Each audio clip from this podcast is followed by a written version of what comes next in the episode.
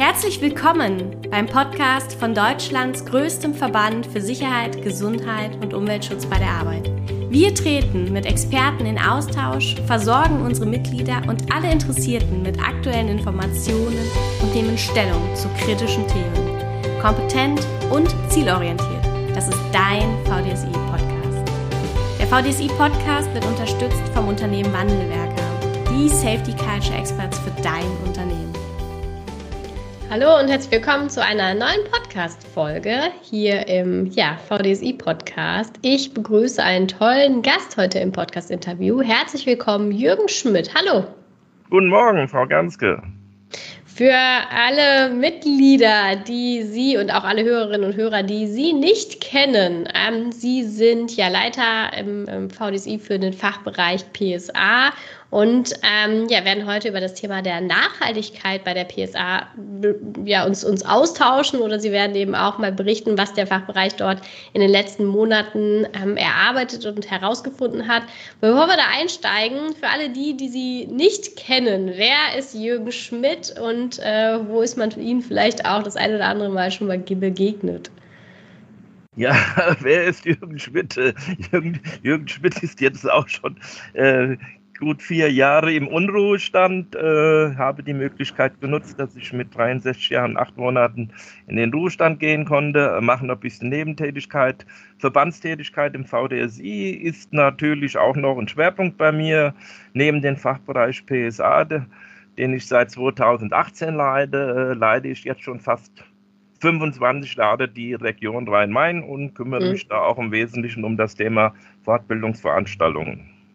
Ja, also schon, schon langjährig dabei und auch ja, langjährig prägend, haben wir uns gerade im Vorgespräch schon mal kurz drüber unterhalten. Ne? Also ein paar Fußabdrücke auf jeden Fall hinterlassen. Ja, das Thema PSA hat mich in meinem früheren Arbeitsleben doch äh, bei einem Energieversorgungsunternehmen doch, äh, sage ich mal, stark konfrontiert.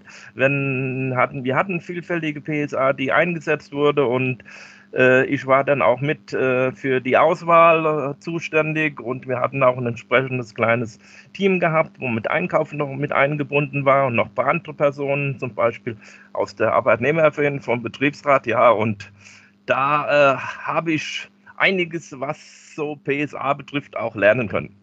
Ja, und ähm, der Fachbereich ähm, PSA hat ja in den letzten Wochen und Monaten, ne, Monaten kann man eigentlich sagen, ne, Befragungen durchgeführt von, von oder bei PSA-Herstellern zum Thema Nach Nachhaltigkeit von PSA. Und äh, dort wollen wir jetzt auch im Rahmen dieses Podcast-Interviews mal draufschauen. Vielleicht fangen wir einfach ganz vorne mal an. Nachhaltigkeit ist ja etwas, was jetzt nicht nur im Kontext von PSA deutlich wird oder ein Thema ist, sondern was natürlich in vielen ja, vielen Lebensbereichen und auch Arbeitsbereichen ein Thema ähm, ist. Vielleicht kann, können Sie einmal so einen ganz kurzen Einblick geben, warum das Thema Nachhaltig, Nachhaltigkeit auch insbesondere jetzt im Kontext von PSA so relevant wird oder ist? Ja, ähm, der Fachbereich PSA, wir haben uns äh, Ende 2020 äh, dafür entschieden, andere Arbeiten, die wir haben, zu stoppen, weil das Thema Nachhaltigkeit eigentlich immer mehr in die Öffentlichkeit gedrungen ist und auch die äh, Agenda 2030 und die EU-Taxonomie, äh, die in der Gesetzgebung einiges fordern, was vielen zu dem Zeitpunkt noch gar nicht so bewusst war. Mittlerweile ist es ein bisschen präsenter, uns dem Thema jetzt äh, bei der Beschaffung von PSA anzunehmen.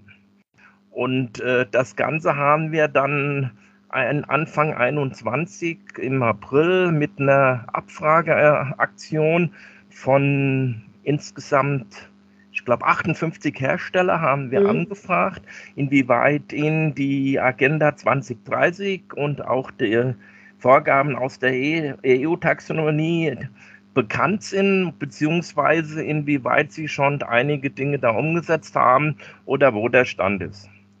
Ja, okay. Und was wurde denn im Rahmen dieser Befragung, also wenn ich das richtig verstanden habe und auch richtig gelesen habe, dann habt, äh, haben Sie im Fachbereich ähm, ja jetzt einige Hersteller auch befragt. Was wurde auch im Rahmen dieser Befragung noch weiter auch befragt? Ich sag mal, auf der einen Seite ne, ist Ihnen das Thema bewusst, das, was Sie jetzt gerade auch schon angesprochen haben, ähm, aber worum äh, ging es im, in, in dieser Befragung noch und was war im Grunde auch das Ziel der Befragung bei den PSA-Herstellern? Also ähm, das Ziel der war eigentlich das, dass wir uns selbst auch mal einen Überblick verschaffen, inwieweit jetzt äh, die PSA-Hersteller äh, sich schon mit dem Thema auseinandergesetzt haben und wir da auch ein Feedback bekommen. Äh, interessant war es, äh, dass einige schon auf ihren Internetseiten einiges mhm. da, dargestellt haben.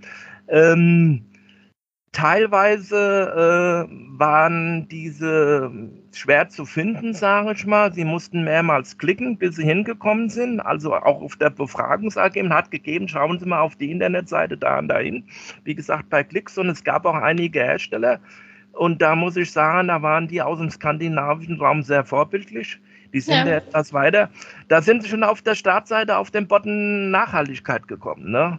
Und mhm. äh, konnten da nachlesen, wo die halt eben sind.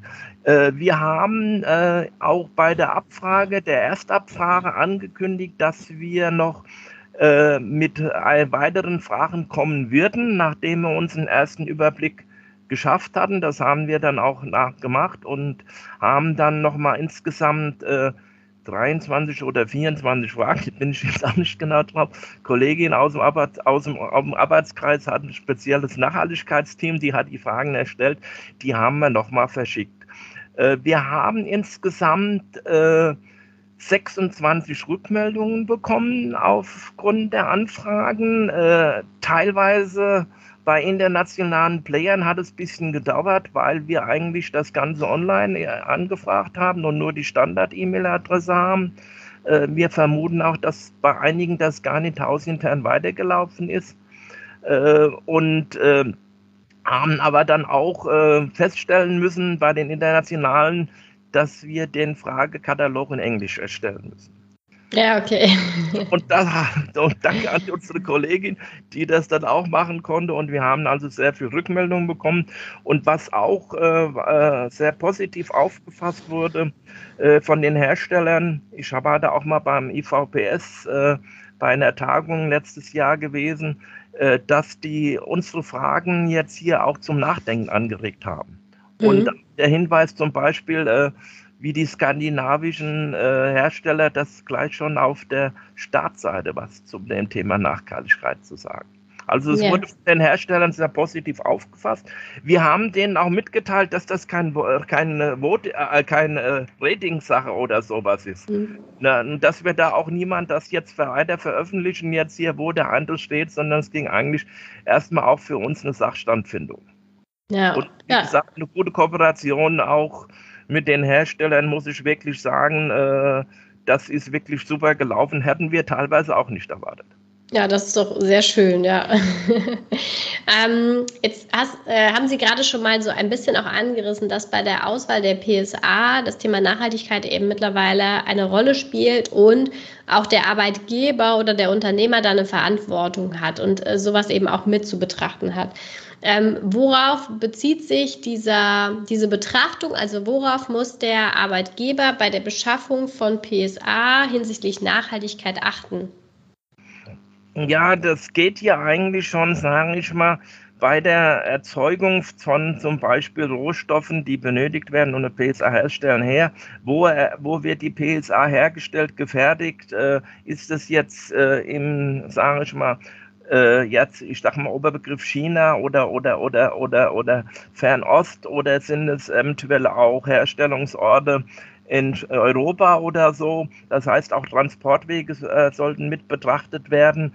Ein ganz wichtiger Faktor auch ist natürlich die Nutzungsdauer der PSA, äh, weil äh, wenn es halt eben geringe Nutzung oder Dauer hat und oft Sachen nachbeschafft werden, das muss, sage ich mal, wieder über lange Transportwege, äh, ist, das halt, ist das natürlich auch nicht so ideal. Das sollte natürlich auch betrachtet werden. Und äh, äh ein wichtiger Punkt ist natürlich auch die Recycelbarkeit dieser PSA oder auch äh, die nachher Entsorgung. Das ist, PSA ist so vielfältig. Äh, äh, bei gewissen Dingen, was Chemikalienschutz, Handschuhe zum Beispiel betrifft, äh, dann ist das ganz klar. Ähm, das wird schwierig werden, da teilweise Recyclingverfahren durchzuführen aufgrund der Belastung oder so. Ne? Das sind Faktoren, die halt eben ja grundsätzlich bei der ganzen Beschaffung der einzelnen PSA die dann eingesetzt werden, mit, mit berücksichtigt werden sollte. Oder, ja, ist das eine Verpflichtung? Ja, genau, das wäre jetzt eine Frage gewesen. Ist das eine Verpflichtung? Also muss der Arbeitgeber das tun? Äh, ich glaube, wenn sie heute wettbewerbsfähig sein wollen und nach außen ihr Unternehmen präsentieren, wird ihnen in der Art und Weise nicht äh, viel übrig bleiben, als ich sage schon mal mit dem Thema zu beschäftigen. Äh, es ist ja mittlerweile so, auch die EU-Taxonomie, die ja entsprechende Größenordnung gestaffelt über die nächsten drei, vier Jahre noch, äh, die, die, die, Unternehmensgröße dann immer äh, kleiner wird, wo die die Unternehmen dann, sage ich mal, jetzt nachweisen müssen, wie ihre Beschaffungskonzepte halt eben sind. Äh, das hat auch Auswirkungen auf kleinere Betriebe. Wenn Sie heute äh, an einen großen Konzern irgendwie tätig sind und sie sind nur ein mittelständiges Unternehmen und fallen nicht erstmal unter die Vorgaben der EU-Taxonomie, wird Ihnen das große Konzern schon sagen, was er gerne im Hinblick auf Nachhaltigkeit haben muss, weil er muss wieder nachweisen, wie er seine Prozesse von seinen Zulieferern jetzt das Ganze geregelt hat. Also mhm. das ganze Rädchen dreht sich um Endeffekt, äh, äh, macht die, die eigentliche Größe der EU-Taxonomie, wird für viele, ähm, gerade die als Zulieferer oder, oder, oder auch Dienstleister für große Unternehmen, die darunter fallen, im Endeffekt der Faktor sein, äh, sie müssen das nachweisen, dass sie genauso entsprechend nachhaltig beschaffen. Ja, okay. Ähm, was ist denn, ähm, lassen Sie uns gerne mal in das Ergebnis der Befragung einsteigen. Also was ist denn das Ergebnis aus der Befragung heraus? Wo stehen da die Hersteller? Machen die sich Gedanken? Inwiefern machen die sich Gedanken? Und was ähm, ist auch das Fazit aus dieser Befragung heraus im, im, ja, im Sinne der Nachhaltigkeit? Also, ähm, wenn wir unseren Startpunkt Anfang 2021 betrachten, ähm, waren, äh, wie gesagt, schon einige Hersteller sehr weit. Andere haben dann mitgeteilt, sie sind da dabei, bauen das auf, also sind schon dran. So, und jetzt äh, betrachten wir, jetzt haben wir ja schon Mitte 23, sage ich mal, jetzt äh, und äh, der Zeitrahmen, auch EU-Taxonomie, die sind ja alle mittlerweile schon in Kraft getreten die mhm. sind da schon sehr aktiv und äh, wenn Sie sich heute die Fernsehwerbung nur mal anschauen, was alles mittlerweile als Nachhaltigkeit angepriesen wird, sei es die Waschpots, deren Sie die eine einer Firma verwenden und die das ganze Jahr, dann sparen Sie schon den Stromverbrauch von einer Mittelstadt von, glaube ich, 10.000 äh, Einwohnern ein. Also ähm, die, der, das, der Weg geht einfach dahin, das Thema Nachhaltigkeit und äh, jetzt kein, kein Greenwashing oder sowas, das muss man natürlich auch sagen. Ne? Ich pflanze irgendwo ein paar Bäume an und alles ist gut und mache sonst nichts. Also grundsätzlich ohne CO2, sage ich mal, äh, Erzeugung äh, oder Entstehung wird, mhm. wird kein Produkt, sage ich mal, auf den Markt kommen. Äh, die Frage ist, was kann man alles schon tun, dass äh, entsprechend die Nachhaltigkeitsbilanz äh, so ring, gering wie möglich gehalten wird. Und wenn dann einer sagt, okay, wir haben das momentan das Mögliche schon getan, aber wir wollen noch mehr tun und investieren dann nochmal in sonstige Projekte halt eben, äh, was äh, zu CO2-Minderung halt eben führt, ob das jetzt äh, Urwaldprojekte, Baumpflanzungen, Korallenriffe oder was es da mittlerweile mhm. alles gibt, äh, ist das zu begrüßen. Aber wie gesagt, es darf natürlich nicht nur sein, wir halten uns im Endeffekt den Rücken frei, machen Greenwashing und machen das und, und betrachten das andere nicht. Ja, okay. Und ähm, was ist, wenn wir einmal so, ähm, wie, wie sieht das dann auch konkret aus, bezogen auf Lieferketten? Wie sieht das bezogen auf auch Materialien aus? Also kann man da eine Aussage auch darüber treffen, wie, ähm, ja, wie nachhaltig heute PSA schon ist? Oder sind da einfach sehr, sehr viele, die jetzt anfangen, sich darüber Gedanken zu machen, das, was Sie eben auch sagten, und sind aber noch gar nicht so weit, dass man auch sagen kann, nee, ein gewisser Grad der Nachhaltigkeit ist da schon erfüllt? Äh, ich beziehe mich mal momentan auf, auf einen, einen Hersteller, ähm, der ja auch ähm, mit äh, in Deutschland noch äh, sehr gut ansässig ist, mhm. der seinen Produktionsstandort, äh, sage ich mal, in, Ungarn, wenn ich das mal so sagen darf, halt eben hat, wo er dann auch viel fertigen lässt, äh, der äh, sich Gedanken macht über das Thema Recycling von seinen PSA-Produkten, die mhm. er vertreibt. Und äh, wenn Sie seine deutsche ja, Produktionsstätte sehen, ähm, die ist äh, komplett äh, mit riesen PV-Anlagen ausgestattet. Ähm, das äh, Thema Abwasser hat er sich unheimlich Gedanken gemacht, um, die Abwasser, um das Abwasser zu reduzieren, äh, was dann halt eben entstanden ist. Äh, das, äh, um, um mal bei jemandem zu sagen, dem muss ich sehr viel Gedanken machen. Ne? Und ähm, ich nehme an, er verkauft das auch mittlerweile äh, mit äh, seinen Produkten als Wettbewerb ich sehe das als Wettbewerbsfaktor, zu sagen jetzt hier, ich äh, investiere sehr viel in Nachhaltigkeit. Ja. Also, also auch ähm, der, der, der Aspekt jetzt hier, äh, jetzt, äh, äh jetzt sage ich mal, Photovoltaikanlagen oder oder auch sonstige Abwasserreduzierungsaspekte äh, sind ja, kommen ja mitten in die ganze Nachhaltigkeitsbetrachtung, sage ich mal, rein. Äh, wenn mhm. Sie das so wollen, von, von der Wiege bis zur Bahre so, äh, hat man in Deutschland, braucht man Formulare so ungefähr, so ähnlich muss man das, sage ich mal, auch betrachten, über das, das Ganze halt eben gesehen. Ja, ja, das stimmt. Aber ich finde, was man, ähm, was man äh, toll gesehen hat, auch in der Auswertung, und es wurde ja auch im Rahmen der, des VDSIs äh, Newsletters mit veröffentlicht, dass beispielsweise bezogen auf die Verpackung ähm, da schon sehr, sehr viel auch über Recycling ja. hergestellt wird. Ne? Ich glaube, das waren über 75 Prozent, die heute, wo die, die Verpackung schon äh, aus recycelten Materialien hergestellt wird. Ähm, und ich glaube, ähm, da sieht man ja schon, dass sich die, äh, die PSA-Hersteller auch ihre Gedanken machen und Stück für Stück auch sich in diese Richtung entwickeln. Ne? Und auf der anderen Seite zeigt es aber, glaube ich, auch, dass da immer noch ähm, Herausforderungen besteht, auch PSA mit ganz besonderen Anforderungen dann auch aus, aus, rein, aus rein im Kontext der Nachhaltigkeit auch zu produzieren. Ne? Ja, wobei, äh, da, wie Sie sagen, das stimmt schon. Also mhm. äh, auch jetzt im Verpackungsmaterial oder sowas äh, tun also nicht nur PSH-Hersteller, wir müssen das ja mal auch ein bisschen globaler sehen, es betrifft ja noch viele andere oder, oder äh, Produktionsbereiche, sage ich mal, äh, da tut sich schon sehr, sehr viel. Ähm, was halt eben im Hinblick bei uns äh, auch zu betrachten ist, das haben wir auch in unserer PSA-Information äh, mit reingeschrieben. Äh, natürlich darf äh, das Thema Nachhaltigkeit äh, nicht dazu führen, dass die Schutzwirkung halt eben beeinträchtigt wird, weil das ja, ist ja. Mal der Sinn und Zweck der PSA, dass wir dagegen äh, die entsprechenden Gefährdungen, mechanische, elektrische, chemische und auch Absturz oder Querbeeten mhm. also, oder, oder Artenschutz halt eben, dass wir da natürlich den entsprechenden Schutz für die Personen ja. haben, die die tragen müssen. Ne? Ja. Schön, wenn es nachhaltig ist, ne? doof, wenn man nachher unten liegt. Ne? Ja, so, und das so, so nach dem Motto.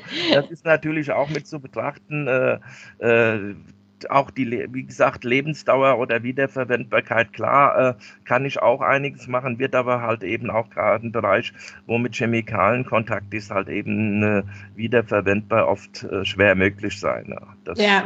das muss man halt eben teilweise auch so sehen. Ne? Ja, das stimmt. Aber was ich eben. Andere PSA, wo es möglich ist, ja, was ich auch spannend fand, ist, dass ähm, alle, also wirklich fast alle, auch angegeben haben, dass sie von ihren Kundinnen und Kunden zum Aspekt der Nachhaltigkeit befragt werden. Ne? Und ich glaube, das ist etwas, was natürlich auch langfristig dazu führen wird, dass sich die ähm, Hersteller von PSA immer, immer mehr auch Gedanken zu diesem Thema machen werden ne? oder machen müssen. Ne?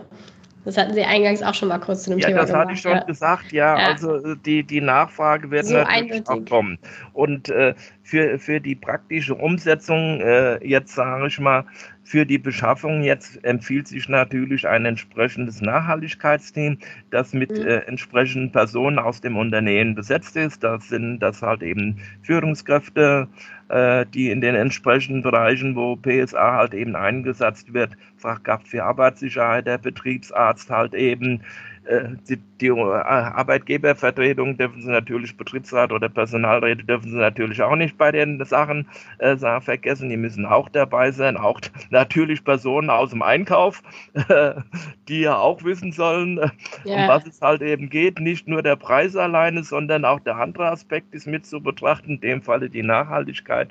Äh, und wenn, wenn das, äh, eine, wir haben das ja auch in unserer PSA-Information oder VDS-Information empfohlen, äh, entsprechend ein Nachhaltigkeitsteam halt eben zu bilden, was dann auch sich die ganzen äh, Prozesse eigentlich erstmal im eigenen Unternehmen betrachtet, was da alles mhm. verwendet wird und dann sagt, okay, da und da können wir nachjustieren, äh, wenn wir äh, neue PSA beschaffen, die sowohl die Schutzwirkung, auch die Nachhaltigkeitsaspekte, sage ich ja. mal, betrachten.